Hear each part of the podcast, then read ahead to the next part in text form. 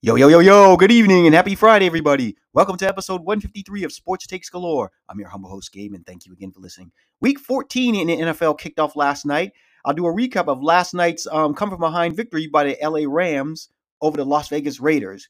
Then I'll give you what I believe are the best games of week 14 in, in, in the NFL, my takes, analysis, and predictions. And no college football because the college football season is completed, but we do have a Heisman Trophy presentation this Saturday I'll give you my takes, analysis on the four candidates, and give you my prediction of who I believe will win the Heisman Trophy this year. Coming up on the other side. Stay tuned.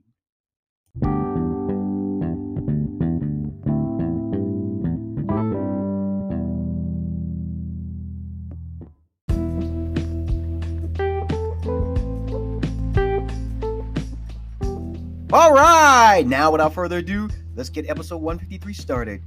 Well, you know, I'm going to start in the NFL. I'm going to start with Thursday Night Football, the game between the Las Vegas Raiders and the LA Rams.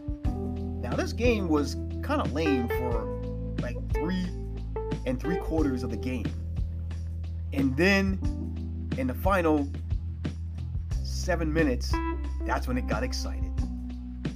The story of this game is Baker Mayfield. Baker Mayfield's only been on the Rams for 48 hours. He was cut by the Carolina Panthers on Monday and was picked up off waivers on Tuesday. Now, of course, he didn't start the game. John Wolford started the game, didn't look very good, three and out.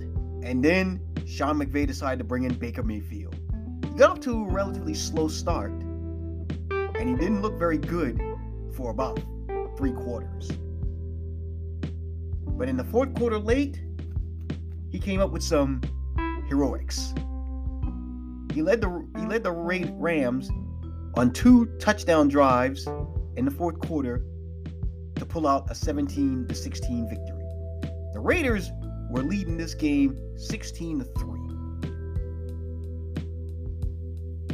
Baker Mayfield had 230 yards passing, one touchdown pass. Cam Akers had 42 yards, rushing and one touchdown. And Ben Skowronek, I think I said that right. If I didn't, my apologies. 89 yards receiving. Van Jeffers, Van Jefferson, 44 yards, one TD, the winning touchdown. Tutu Atwell had 50 yards receiving. In a losing effort, Derek Carr had 137 yards and two interceptions. I think one of those interceptions, the very the first interception that he threw at the end of the half, I think was the thing that was very costly. Because the Raiders had a chance to go up 23 to 3. It seemed like they were just demoralized after that interception. Because in the second half, they did absolutely nothing. Josh Jacobs had 99 yards rushing on 27 carries. More on that one in a minute. Davante Adams, 71 yards all in the first half. Didn't get any um, targets in the second half. We won't stress that one momentarily. Mack Hollins, 40 yards rushing, 22 yards receiving. For the Rams, this breaks a six game losing streak, probably the longest of Sean McVay's career. This team, they just came out and they just played. They had nothing to lose. Their playoff hopes have been dashed. They're a broken team. I mean, they've lost their best players. You know, Matthew Stafford, Cooper Kupp. They didn't even have Aaron Donald's out with a high ankle sprain. But I think Aaron Donald needs to go ahead and just, you know, pack it in and get ready for next season. As for the Raiders, all I can say is this. Just when you thought they were getting it together, and then, same old Raiders. As a late great NFL coach Dennis Green would say, they are who we thought they were. They are the most undisciplined, stupidest team in the NFL. I mean, this is a team that they had a chance to go get get the six and seven on. I mean, the Rams are a broken team. This was a Raiders shot and they blew it. All because they had no offense in the second half. 47 yards of total offense. Derek Carr only passed the ball six times. Somebody should have told the Raiders that they were up 16 to 3, not 36 to 3. They played conservative in the second half, played what I call losing football. Josh McDaniels, he's to be ashamed of himself. I mean, Josh Jacobs ran the man 27 times on a bad hand. It's like, why, why, why you keep running the man into the ground like that? You didn't want to give the man a, um his fifth year option, and he's betting on himself. And you wait for this game to try to push it, to try to push him 27 times while he has a has a bad hand, and not having Davante Adams get the ball in the second half. I mean, what is what, what's going on here? What is Josh McDaniel doing? I mean, Davante Adams, I know he's glad to be back with his boy Derek Carr, but somebody has, but he has to start asking himself, I left Aaron Rodgers for this dumpster fire? He's got to be thinking that in his head, even if he's not saying it publicly. But as Bill Parcells would say, another legendary coach, you are what your record says you are. And it starts at the top at Josh McDaniels. This team was undisciplined. I mean, penalties at crucial times when they had a chance to put the game away, put the game away. And yeah, I've been and yeah, I've been crushing their defense because it's trash. But to be honest, their defense actually played well. Up until that last drive when they committed all those stupid penalties to keep drives alive. I mean, if you're not coaching it, you're allowing it. It's obvious that the Raiders are allowing this undiscipline to take place because it hasn't been corrected yet. And this seems to be their MO. Once again, blowing another double digit lead in a football game. This is the fourth time this season. The Raiders can easily be 9 and 3 right now. They've lost 4 or 5 games they should have won. Now, should Josh McDaniel be fired? I'm not going to go there yet. I'm not in the business of firing coaches after one season. I mean, he does need time. But how much time Mark da- Mark Davis is going to give Josh McDaniels remains to be seen. Now let's move on to what I believe are the best games of Week 14 in NFL. We'll start off with the New York Jets versus the Buffalo Bills. This is the second time this season these, these teams are going to match up. New York Jets won the earlier matchup 20 to 17. And their defense was partially the reason that they won this game. The defense held the Buffalo Bills in check. And what's interesting about this this matchup as compared to the last one was Zach Wilson was the quarterback, and he actually played well. Of course, that was the last time he did he actually played well, but he did play well. He made the plays when it counted and then turned the ball over. But since then, they looked so bad that Coach Robert Saleh had to go to Mike White. This will be Mike White's third game starting. He's one and one. Now, can he bounce back from last week's loss versus the Minnesota Vikings? As for the Buffalo, as for Buffalo, they have a chance now to get that that number one overall seed. Now that they're tied with the Kansas City Chiefs, they own the tiebreaker. And of course, they got one more game against the Miami Dolphins, which I believe is next week. This is a this is a chance for Buffalo to get to stack stack up a win and possibly create some distance and get that home field advantage throughout the playoffs. Because how many teams want to come to Orchard Park, New York in that cold weather? I think this time, I think Buffalo is going to get it done. I think the Jets are going to keep it close. They're to fight. They're to um, fight them down to the T. But in the end, I think Josh Allen and company gets it done. So I'm to go with the Buffalo Bills to win this game, 23 to 20. Now let's move on to the Minnesota Vikings versus Detroit. Now I know what you're thinking. On paper, this doesn't look like a good game, but the Detroit Lions play hard every week. Now they're five and seven, and they could easily have a winning record they had won at least four or five of the games that they lost this season.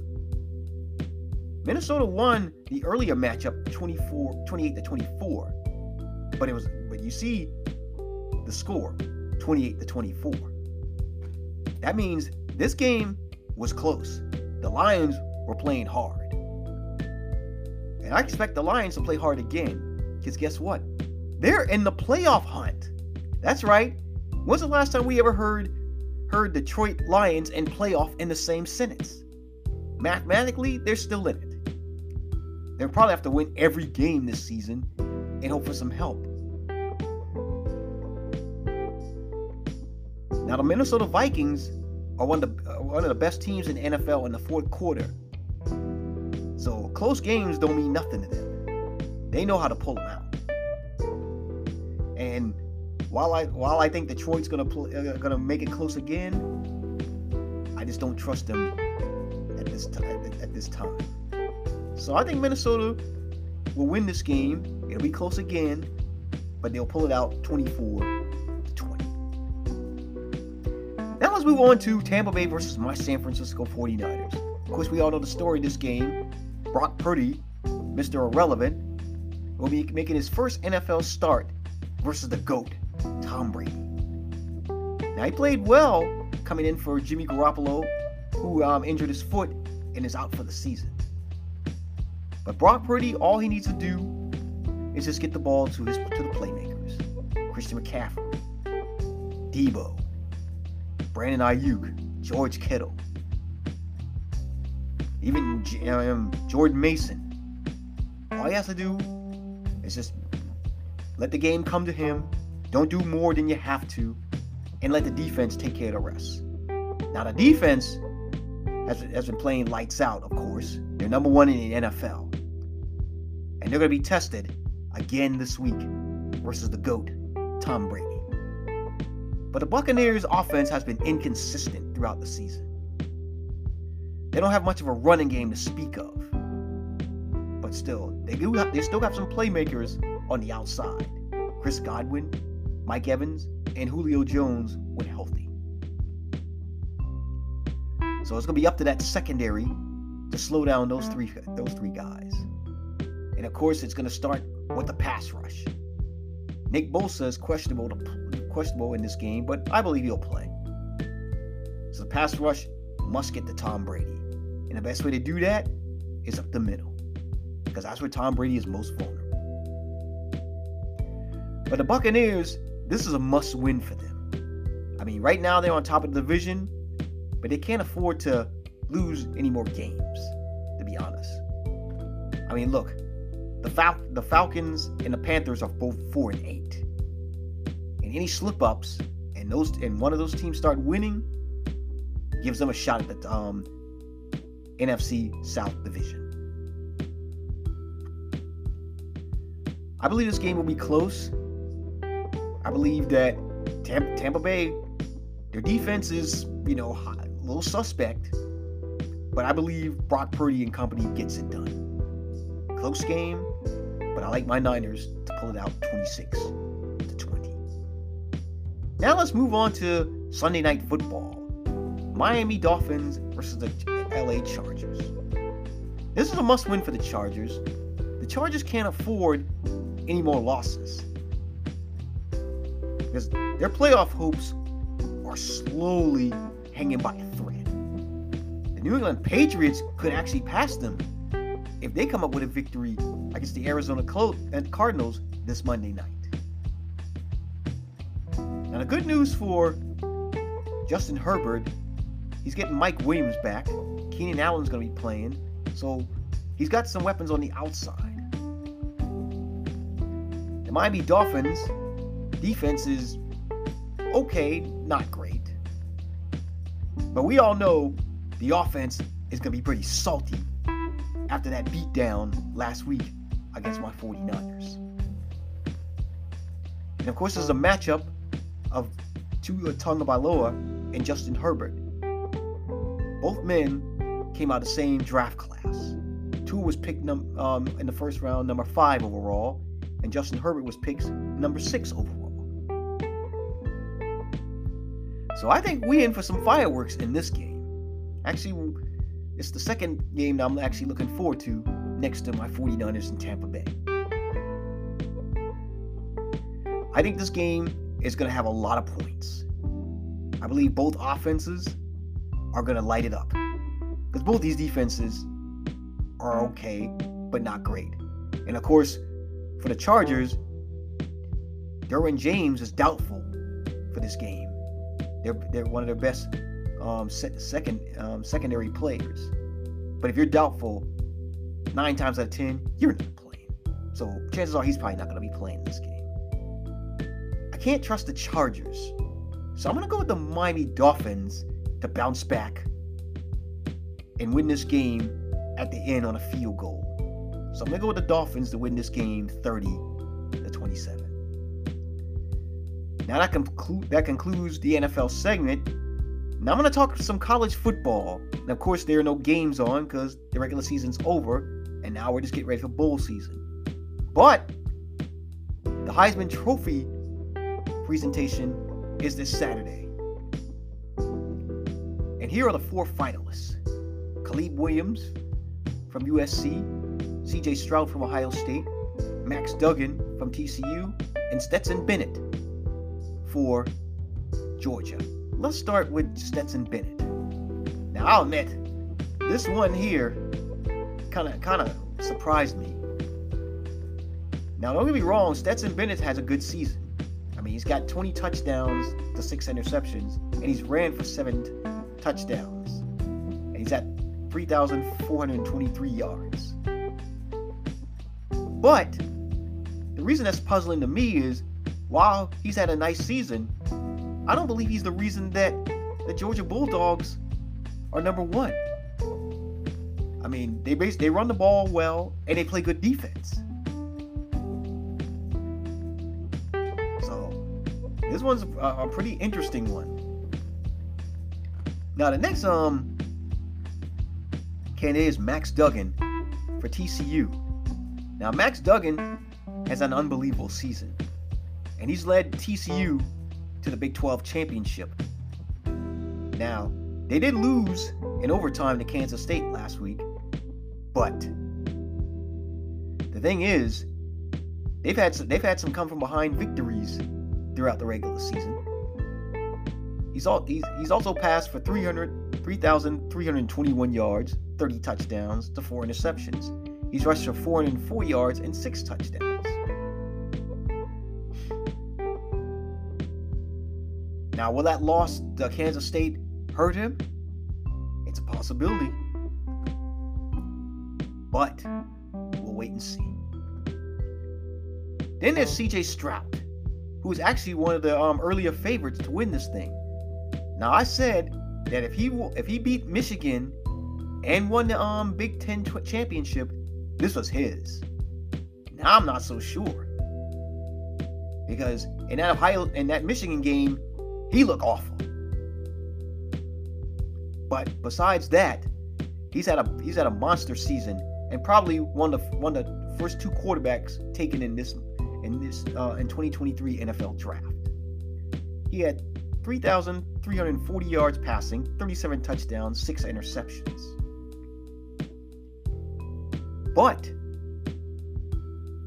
he still has a chance to win this thing depending on if they're going to hold the Michigan game against him. Because in that game, he threw two interceptions. And finally, Caleb Williams of USC. He had a monster season. He, of course, he followed Lincoln Riley from from Oklahoma to USC. He had he had 4,000 375 yards passing, 37 touchdowns, only four interceptions, rushed for 372 yards and 10 touchdowns. Now I said also if he had, if, if if he had won that game versus Utah, this is this was his this was his to win. Now there's a good chance this could be held against him because he started off good in that game versus Utah and didn't do much afterwards. So it's gonna be interesting to see if these losses by the first three for the by Caleb Williams, C.J. Stroud, and Max Duggan are held against them. As I said, I'm not sold on Stetson Bennett too much because I believe, even though they're undefeated, they're number one. I believe mostly it's their running game and the defense is the reason for Georgia's dominance. I think the other three quarterbacks, I think they're the reason their teams are where, where they are. So here's how I got it. I think Stetson Bennett comes in third comes in third. I think it's I think in um second place is gonna be CJ Stroud. I think Max Duggan is gonna come in second.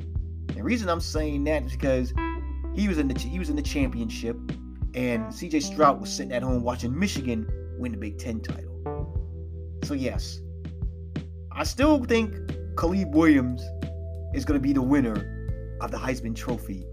So your 2022 Heisman Trophy winner will go to Caleb Williams. And there you have it. Now, this will conclude episode 153 of Sports Takes Galore. I'm your humble host, Gabe. Thank you again for listening. Thank you again for downloading and streaming. I appreciate it very much. You can follow this podcast on Spotify, Apple Podcasts, Google Podcasts, Anchor, and wherever you get your podcast from. You can follow me on Twitter at GGSports13 and my Facebook page at Sports Takes Galore with Gabe. I'd like to thank everyone for listening, downloading, and streaming. Have a wonderful evening. Enjoy the games, and I'll talk to you again next week. Bye bye.